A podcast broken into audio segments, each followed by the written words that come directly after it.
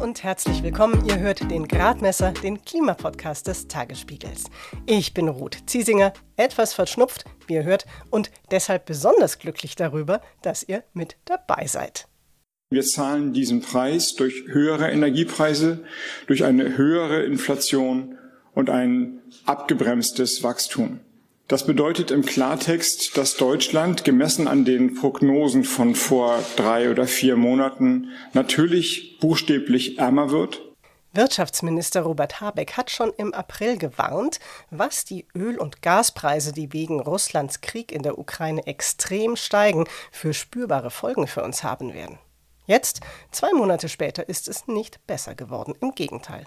Außerdem hat Russland gerade nochmal die Gaslieferung gedrosselt, was den Preis weiter in die Höhe treibt. Mit Brigitte Knopf, Mitglied im Expertenrat für Klimafragen, spreche ich darüber, ob die Regierung es bisher schafft, die steigenden Energiepreise abzufedern, was im Herbst noch auf uns zukommt und welche Rolle eigentlich der Klimaschutz spielt.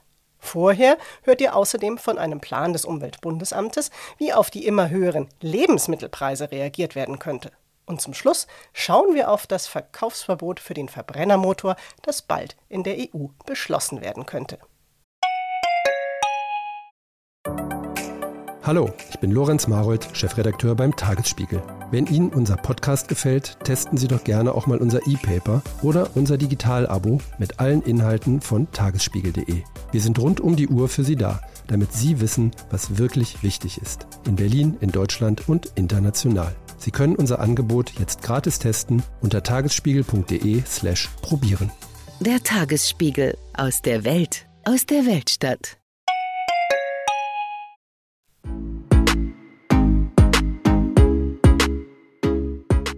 Seit Russland im Februar die Ukraine angegriffen hat, gehen die fossilen Energiepreise richtig durch die Decke. Und nicht nur die. Wer einkaufen geht, merkt es spätestens an der Kasse. Auch Lebensmittel werden immer teurer. Das liegt an höheren Preisen für Energie- und Düngemittel und an Spekulationen an den Börsen. Das Umweltbundesamt hat jetzt einen Vorschlag gemacht, wie Preise auf Lebensmittel gesenkt werden könnten und zugleich dabei etwas für den Klimaschutz getan würde. Meine Kollegin Nora Marie Zaremba vom Tagesspiegel Background Energie und Klima habe ich gefragt, was hat das UBA denn für einen Plan? Genau, das Umweltbundesamt schlägt vor, pflanzliche Grundnahrungsmittel, also etwa Obst und Gemüse, von der Mehrwertsteuer zu befreien. Auf diese Grundnahrungsmittel zahlt man ja im Supermarkt in der Regel 7% Mehrwertsteuer, in Teilen sogar den erhöhten Satz von 19%, beispielsweise Süßkartoffeln. Und das UBA will jetzt mit dem Vorschlag erreichen, dass Verbraucher und Verbraucherinnen entlastet werden. Und zwar soll diese Mehrwertsteuerbefreiung eine Entlastung von etwa 4 Milliarden Euro jährlich bringen. Und jetzt fragt man sich natürlich, warum sind tierische Nahrungsmittel nicht dabei? Wie du sagtest, das Uber möchte bei den Entlastungen ja eben auch einen Klimaeffekt erzielen und tierische Produkte haben in der Herstellung nun mal einen deutlich höheren CO2-Fußabdruck, zum Teil fast 30 mal so hoch wie pflanzliche Nahrungsmittel. Und die 4 Milliarden Euro, um die jetzt Privathaushalte entlastet werden, die fehlen dann natürlich in der Staatskasse. Und deswegen schlägt das Uber perspektivisch vor, Fleischprodukte teurer zu machen. Und zwar soll der Mehrwertsteuersatz bei diesen Produkten auf 19 Prozent erhöht werden. Den vollen Mehrwertsteuersatz auf Fleisch und Wurst hält das Uber allerdings erst zu einem nicht näher definierten späteren Zeitpunkt für realistisch. Ganz aktuell befürchtet auch grünen Landwirtschaftsminister Cem Özdemir, dass die Lebensmittelpreise zum Herbst hin sogar noch weiter steigen. Er ist auch dafür, die Mehrwertsteuer für bestimmte Nahrungsmittel zu senken. Von Nora wollte ich wissen, siehst du dafür eine Mehrheit? Ja, da kommt es vor allen Dingen auf die FDP an, den Koalitionspartner FDP. Der hält nämlich gerade von dem Vorschlag nicht so viel. Bundesfinanzminister Christian Lindner, der verweist vor allem auf die schon geschnürten Entlastungspakete. Und der Fraktionsvorsitzende der FDP im Bundestag, Christian Dürr, der hatte kritisiert in einem Zeitungsinterview, dass die Mehrwertsteuersenkung eben keine Maßnahme sei, die gezielt Menschen mit geringem Einkommen entlaste. Da lässt sich allerdings sagen, das tut der Tankrabatt, der ja von der FDP kam, auch nicht. Und das Uber sagt, von dieser Mehrwertsteuerbefreiung profitieren eigentlich gerade Haushalte mit niedrigem Einkommen, denn die müssen ja einen größeren Teil ihres Einkommens aufbringen müssen für Nahrungsmittel. Also eventuell wird da noch verhandelt in der Koalition, aber momentan ist die FDP noch nicht dabei. Nora Marie Zaremba war das. Die FDP und die Steuern spielen jetzt auch im Gespräch mit Brigitte Knopf eine Rolle. Denn angesichts extrem steigender Energiepreise erinnert die Regierungsberaterin daran, dass bisherige und künftige Entlastungen auch finanziert werden müssen. Aber hört selbst.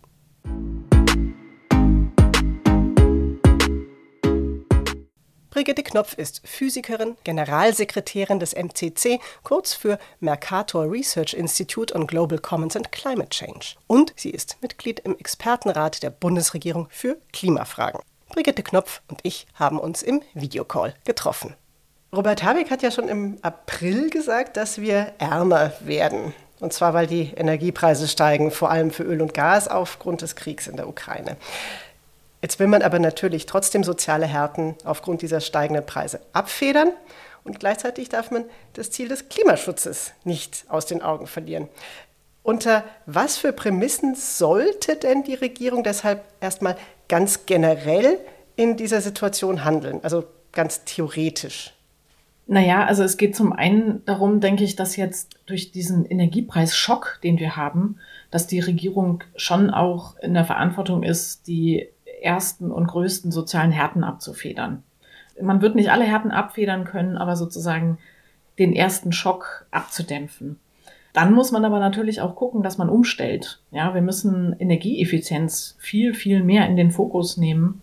Und das ist was, was wir, glaube ich, die letzten Jahre vernachlässigt haben. Das war immer sozusagen hinten dran wurde gesagt und auch noch Energieeffizienz. Und ich glaube, das muss man jetzt eben zur Priorität machen. Und zwar nicht nur sagen, liebe Leute, zieht einen Pullover an, sondern man muss jetzt gezielt mit Instrumenten auch rangehen und Preise sichtbar machen. Ja, höhere Preise bewirken eben auch, dass Leute einsparen. Und insofern. Höhere Energiepreise. Höhere Energiepreise, genau. Oder auch, dass die Bevölkerung überhaupt sieht, was ihr Verbrauch kostet. Es ist ja oft so, dass man einmal im Jahr irgendeine Abrechnung bekommt und dann bezahlt oder abheftet diese höheren Preise möglichst schnell und rasch sichtbar zu machen, weil das eben dann ein Signal setzt, zu sagen, okay, also hier ist wirklich äh, Strom teurer und Heizen ist teurer und ich muss äh, mich irgendwie auch zu Hause dann umstellen. Die Bundesregierung hat ja jetzt tatsächlich schon zwei Entlastungspakete geschnürt. Und da ist zum Beispiel die EEG-Umlage abgeschafft worden. Es gab einen Heizkostenzuschuss, der Arbeitnehmerpauschalbetrag ist angehoben worden. Und dann über zwei Maßnahmen wird gerade speziell besonders viel berichtet über das 9-Euro-Ticket und den Tankrabatt. Welche Maßnahmen der Entlastungspakete sind denn, wenn man sagt, man möchte möglichst die ärmsten Haushalte entlasten und eben gleichzeitig den Verbrauch von Öl und Gas reduzieren, besonders sinnvoll und warum? Na, also im Moment hat man vor allen Dingen darauf geachtet, wie kann man eine Entlastung herstellen und noch nicht so stark darauf, wie kann man weniger verbrauchen. Und in der Tat ist es so, dass im Moment bei diesen Entlastungspaketen vor allen Dingen der Tankrabatt im Vordergrund steht und aus meiner Sicht auch keine gute Idee ist. Also weder diese Preissubventionen und auch aus Klimaschutzgesichtspunkten ist das keine gute Idee, weil es natürlich fast zum weiteren Autofahren einlädt. Aber wenn man sich den Rest der Pakete mal anguckt, dann sind da tatsächlich einige ähm, gute Elemente drin. Und gut meine ich jetzt in dem Sinne, dass es wirklich ärmere Haushalte tatsächlich entlastet. Die Energiepreispauschale, das sind ja diese 300 Euro pro Kopf, die dann auch noch einkommensteuerpflichtig ist, das ist tatsächlich ja eine sehr starke Unterstützung, ein sehr gezielter Transfer auch für untere und mittlere Einkommen. Das kann man wirklich so sagen. Und da sind acht Milliarden drin. Das ist wirklich viel Geld. Also beim Tankrabatt sind knapp drei Milliarden. Also insofern das Energiegeld, das ist wirklich, oder diese Energiepreispauschale, so heißt es jetzt, glaube ich, ähm, das ist tatsächlich eine massive Entlastung. Ähnlich sieht es aus bei der EEG-Umlage, die jetzt gegenfinanziert wird. Auch das ist eine gute Maßnahme zur Entlastung sozusagen unterer und mittlerer Einkommen. Und zusätzlich gibt es, weil eine Reihe von Entlastungen äh, beschlossen wurden, die über die Transferkanäle geschehen, also wenn man sowieso Sozialhilfe bekommt oder Wohngeld oder Kinder in Armut, darüber findet auch eine Entlastung statt. Und das ist nun wirklich was, was tatsächlich den ganz ärmsten 20 Prozent zugutekommt. Und insofern zeigt unsere Analyse, die wir am MCC gemacht haben, dass es, also abgesehen von der öffentlichen Debatte um den Tankrabatt, tatsächlich so ist, dass diese Entlastungspakete in Summe sehr stark den ärmeren und mittleren Haushalten zugutekommen. Ich komme trotzdem nochmal auf den Tankrabatt zurück, weil gerade beim Verkehrssektor ist es ja so, dass da auch die CO2-Emissionen seit Jahren einfach nicht runtergehen und man hat trotzdem darauf gesetzt, den Energieverbrauch eher zu verbilligen. Gleichzeitig, Sie haben ja gesagt, viele Maßnahmen sind positiv, vor allem für ärmere und arme Haushalte, aber im Bereich Verkehr, da hat man eben gerade die hohen Einkommensbezieherinnen und Bezieher bevorteilt durch Erhöhung der Fernpendlerpauschale und durch den Tankrabatt. Warum ist das denn so und was könnte man im Bereich Mobilität denn vielleicht besser machen? Also in der Tat ist es so, dass der Tankrabatt eine Fehlanreizwirkung bietet. Also zum einen dämpft er ja das Preissignal ab, macht Benzin eigentlich billiger, als es wäre, selbst wenn nicht alles weitergegeben wird. Aber das Signal, was an die Bevölkerung ausgesendet wird, ist, Benzin ist so billig wie vorher, ihr könnt weiter Auto fahren. Und das ist natürlich eine ganz problematische Anreizwirkung für den Klimaschutz, wo es ja darum geht, dass man das Auto dann doch mal stehen lässt und auf klimafreundliche Verkehrsmittel ähm, umsteigt. Und es ist eben so, wir müssen schon gucken, wie wir jetzt mit den Ressourcen haushalten. Es ist knapp und der hohe Preis, der signalisiert ja, es ist knapp, es ist teuer, wir müssen weg davon. Und wenn wir jetzt sozusagen künstlich den Preis runtersetzen, dann ist das auch für die ganze Frage, wo sparen wir Energie ein, wie sparen wir Energie ein, auch dafür ist es ein Fehlanreiz. Also insofern, glaube ich, ist der Tankrabatt der Punkt, ähm, ja, der fehlplatziert ist in dem Paket, sowohl was die Entlastung angeht, auch als auch den Klimaschutz. Weil bei der Entlastung führt das auch nicht dazu, dass äh, die unteren Haushalte entlastet werden. Die haben nämlich oft gar kein Auto. Ja, also das ist, das kommt ja auch dazu. Ähnlich bei der Fernpendlerpauschale. Es ist gar nicht so, dass die ärmsten Haushalte viel pendeln, sondern es ist so, dass vor allen Dingen reichere Haushalte sozusagen im Speckgürtel, zum Beispiel von Berlin, die pendeln und die unterstützt man dann mit einer Fernpendlerpauschale. Und das ist auch ein, ein Fehlanreiz in, in verkehrspolitischer Hinsicht. Insgesamt müssen wir halt gucken, Sie haben es anfangs gesagt, wir haben Einkommensverluste zu verzeichnen durch den Krieg, durch die gestiegenen Preise. Und wir müssen wirklich gucken, dass wir die Entlastung gezielt dort einsetzen, wo es knirscht bei den ärmeren Haushalten. Und wir können es uns letztlich nicht leisten, dann auch noch die reicheren Haushalte mit zu entlasten. Wir müssen haushalten und es geht ja auch darum, die Situation hört ja nicht morgen auf, das geht ja weiter und möglicherweise geht es ja auch noch schlechter weiter. Sie haben sich beim MCC verschiedene Szenarien angesehen. Und wenn die Preise zum Beispiel in den kommenden zwölf Monaten jetzt etwa so im Aprilniveau verharren würden, dann würden die beiden Entlastungspakete im Durchschnitt so die Hälfte, etwas weniger als die Hälfte der Mehrbelastung für so die Haushalte auffangen. Aber das sieht ja im Moment ganz stark danach aus, dass die Preise sowohl für Energie als auch für Lebensmittel noch weiter steigen werden. Was heißt das denn dann für die Entlastung bzw. für die Belastung der Haushalte? Ja, das ist tatsächlich ein Punkt. Also ich habe vorher gesagt, die Entlastungspakete sind sozial relativ ausgewogen und in Summe eben äh, entlasten sie tatsächlich die ärmeren Haushalte. Aber es ist so, es ist nicht an, an steigende Energiepreise gebunden. Das heißt, wenn die steigen, dann findet keine zusätzliche Abfederung statt. Manches ist ja auch sozusagen eine Einmalzahlung oder das 9-Euro-Ticket gibt's für drei Monate. Also das heißt, wenn die Energiepreise steigen, dann werden wir natürlich nochmal höhere ja, Einkommensverluste, Konsumverluste zu verzeichnen haben. Das ist ein Problem. Und es gibt bestimmte Gruppen, die nicht stark beachtet wurden oder die, die sozusagen liegen gelassen wurden. Das sind die Rentnerinnen und Rentner und auch Studentinnen und Studenten. Also das ist auch ein Problem, dass nicht alle Gruppen gleichermaßen mit einbezogen wurden, weil es diese Energiepreispauschale zum Beispiel eben nur an Leute ausgezahlt wird, die ein Einkommen beziehen. Also das ist, das ist tatsächlich ein Problem. Was kann man nun machen, wenn die Energiepreise steigen? Ich glaube, dann müssen wir tatsächlich nochmal wesentlich gezielter darauf gucken, welche Gruppen betrifft es. Wir hatten einen Vorschlag gemacht, dass man so ein gezieltes Energiegeld auszahlt.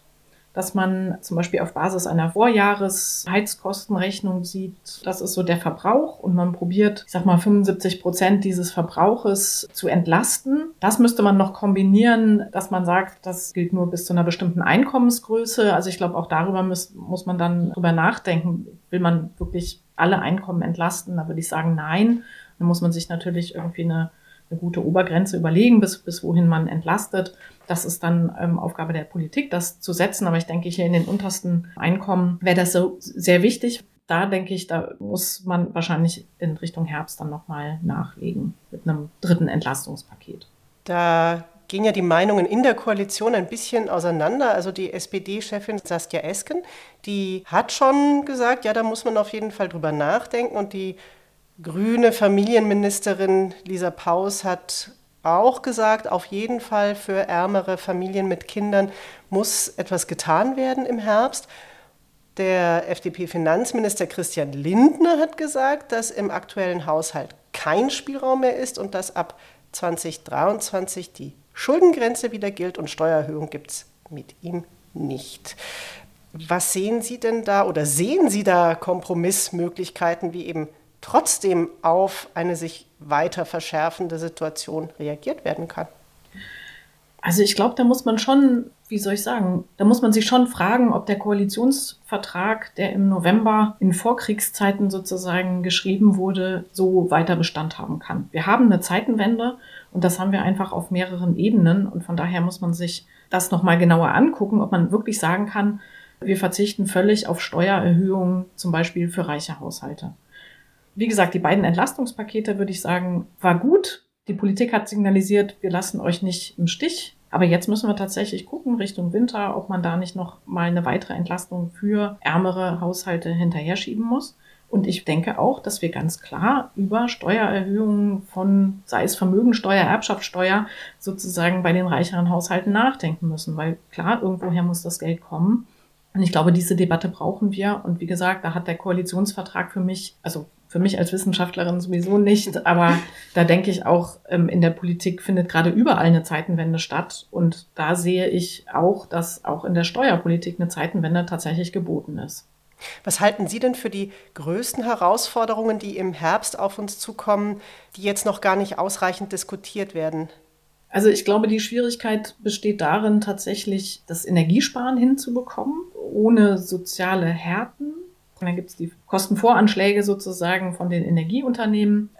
Aber ich bin mir noch nicht so sicher, ob das wirklich schon so angekommen ist. Und wenn die Leute das dann wirklich bezahlen müssen und das wirklich sehen, das ähm, glaube ich schon, dass es ein Problem werden kann. Abgesehen davon, wenn das Gas tatsächlich noch knapper wird, dann wird das natürlich noch weiter steigen. Haushalte mit Gasheizung sind dann besonders betroffen. Sie haben vorhin den Koalitionsvertrag angesprochen. Im Koalitionsvertrag ist von einem Klimageld die Rede, das die Ampel entwickeln will. Und zwar auf den CO2-Preis pro Tonne emittiertes CO2 müssen ja hierzulande aktuell, glaube ich, 30 Euro gezahlt werden. Und eigentlich soll der Betrag auch weiter steigen, damit eben der Einsatz von Techniken unattraktiv wird, die mit besonders viel Kohlenstoffdioxid die Atmosphäre verdrecken. Über einen steigenden CO2-Preis spricht im Moment sowieso niemand, weil die Energiepreise an sich schon so hoch sind. Und jetzt hat aber SPD-Arbeitsminister Hubertus Heil trotzdem ein Klimageld in die Debatte geworfen. Und über diesen Einwurf des Ministers sind viele Leute nicht besonders glücklich und ich glaube, Sie auch nicht. Warum denn nicht? Ich bin tatsächlich über die Intervention von Hubertus Heil mit dem Klimageld nicht glücklich, weil hier zwei Debatten auf sehr, sehr unglückliche Weise vermischt werden. Man muss auseinanderhalten. Wir haben jetzt steigende Energiepreise, steigende fossile Energiepreise. Und wir müssen überlegen, wie wir das abfedern.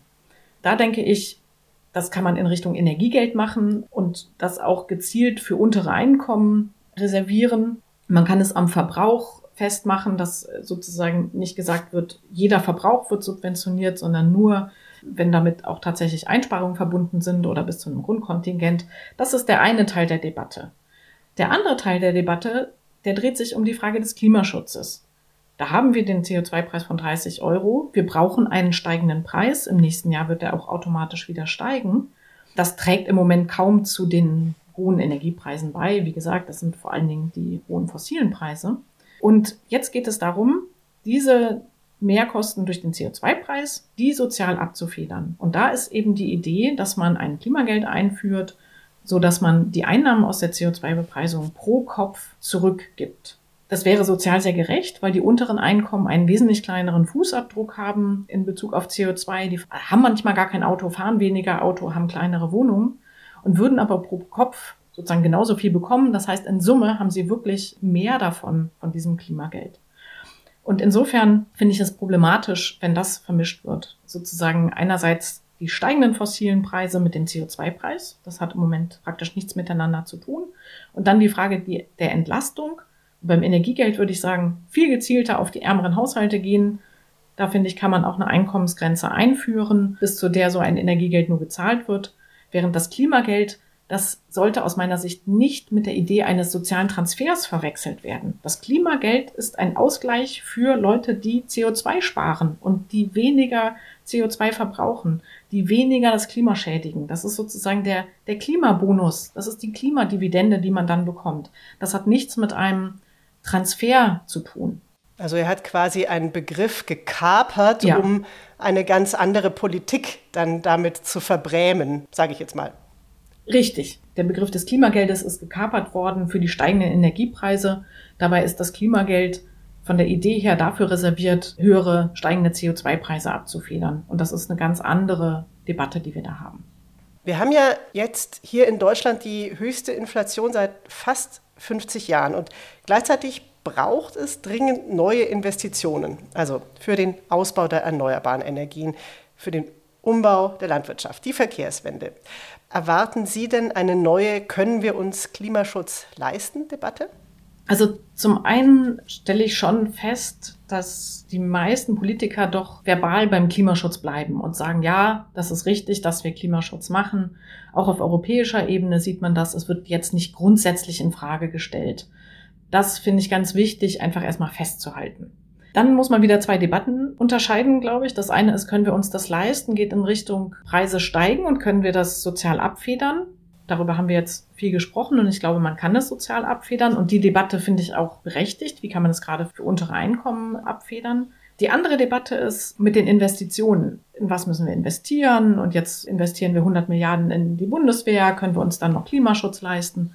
Diese Debatte halte ich für fehlgeleitet. Das eine ist, dass der Staat Rahmenbedingungen liefern muss, sodass auch private Investitionen getätigt werden können. Das bedeutet, wir brauchen auch für die Wirtschaft diesen CO2-Preis. Es geht ja nicht nur um Verbraucherinnen und Verbraucher, sondern es geht darum, dass die Wirtschaft eben in klimafreundliche Technologien investiert. Das heißt, wir brauchen den CO2-Preis da auch als Signal, als wirtschaftliche Randbedingung. Das ist eine wichtige Sache für die Investitionen. Eine zweite Sache ist, dass wir ja auch noch mehrere Milliarden, 40, 50 Milliarden in in umweltschädliche Subventionen investieren. Und das ist natürlich ein fehlgeleiteter Anreiz. Ja, da hat man sozusagen einen negativen CO2-Preis. Und diese Subventionen muss man auf den Prüfstand stellen. Dazu gehört zum Beispiel das Dienstwagenprivileg oder auch die ganze Förderung nur für Elektroautos. Das könnte man auf ein, ein Bonus-Malus-System umstellen, sodass es kostenneutral ist. Also alle diese Sachen, da muss man wirklich gucken, wo muss der Staat wirklich Geld in die Hand nehmen oder wo muss er Rahmenbedingungen ändern oder wo kann er eben auch klimaschädliche Subventionen abbauen. Und das ist was, wo man ran muss, auch gegen Lobbyinteressen. Und das ist eine wichtige Aufgabe. Und das würde ich gerne erst sehen, bevor dann gesagt wird, es ist kein Geld für Klimaschutz da.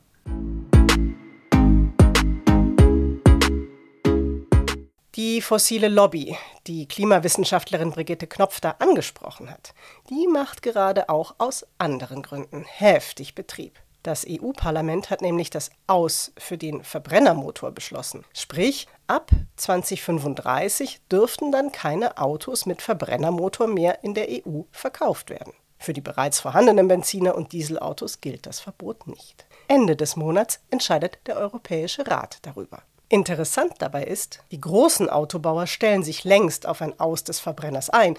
Mercedes zum Beispiel will schon ab 2030 in der EU nur noch E-Autos verkaufen. Eine sehr nette Hörerin wollte deshalb wissen, ist das, was da in Straßburg und Brüssel passiert, nur ein Absegnen des Status quo oder ist das doch ein wichtiges Signal? Mein Kollege Jens Tadler vom Tagesspiegel Background Verkehr und Smart Mobility hat die Antwort. Also es ist ein wichtiges Signal. Also Mercedes und der VW-Konzern, BMW ein bisschen weniger, sind eindeutig auf Kurs Richtung E-Mobilität in Europa wohlgemerkt. Was anderes ist es in Afrika und Südamerika, weil da eben die Ladeinfrastruktur nicht so schnell ausgebaut werden kann. Deswegen verstehe ich, dass sie da ein bisschen langsamer sind. Aber politisch und juristisch ist dieser Beschluss des EU-Parlaments ein wichtiges Signal, auch wegen der Investitionsbedingungen.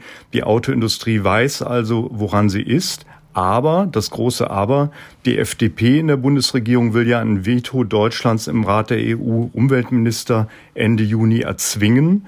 Und was die FDP für eine Blockade macht, hat, haben wir ja bei der Corona-Politik gesehen. Nochmal zum Mitschreiben.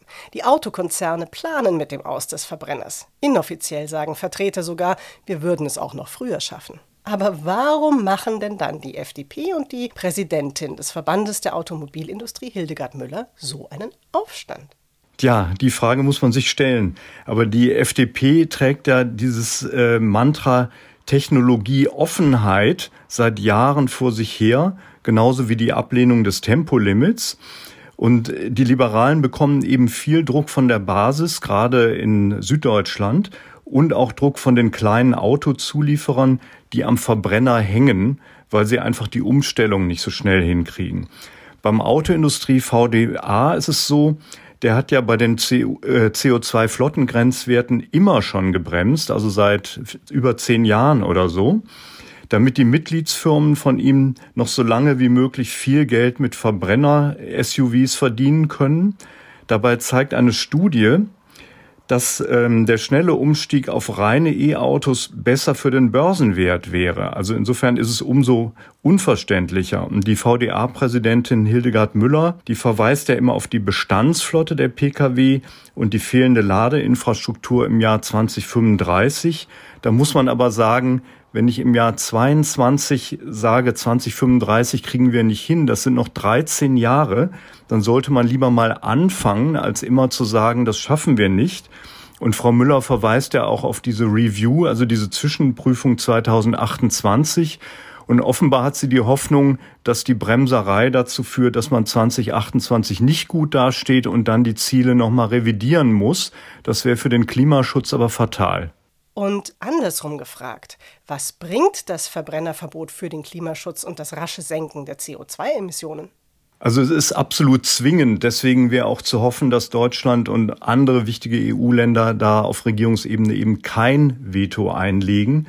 Es ist ja so, die EU-Kommission und das Parlament, wie wir gesehen haben, wollen, dass die Treibhausgasemissionen von Neuwagen bis 2030, also erstmal 2030, um 55 Prozent gegenüber 2021 sinken und bis 2035 dann um 100 Prozent. Also sprich, da sollen nur noch Null Emissionsfahrzeuge zugelassen werden. Der Straßenverkehr ist in der EU für circa ein Viertel aller CO2-Emissionen verantwortlich. 1990 waren es nur 16 Prozent, also ein Riesenanstieg. Also es ging genau in die falsche Richtung. Und wenn wir uns jetzt mal die Gesamtemissionen anschauen in der EU, die sind von 1990 bis 2018 immerhin um 23 Prozent gesunken. Das reicht natürlich noch nicht, aber der Trend ist zumindest richtig. Während der Straßenverkehr in diesem Zeitraum um 24 Prozent mehr CO2-Emissionen ausgestoßen hat. Also genau falsch.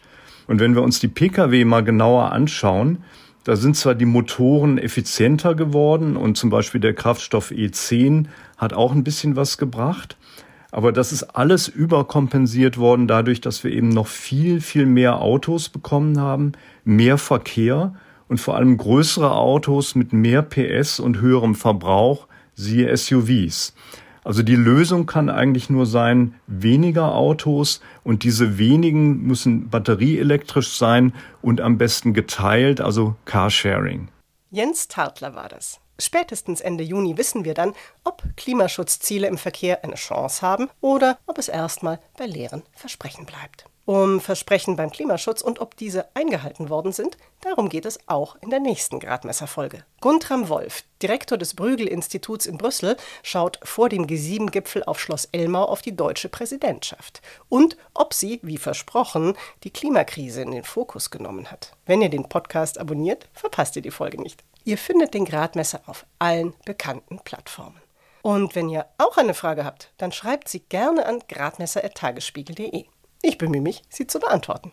In diesem Sinne, alles Gute. Mein Name ist Ruth Ziesinger. Bis zum nächsten Mal.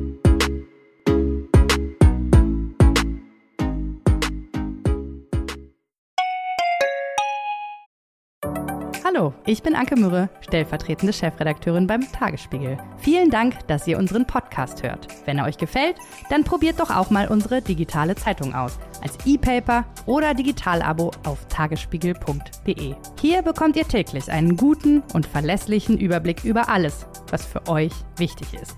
Aus Berlin, Deutschland und der Welt. Jetzt einfach gratis testen unter tagesspiegel.de slash probieren. Wir freuen uns auf euch. Der Tagesspiegel aus der Welt, aus der Weltstadt.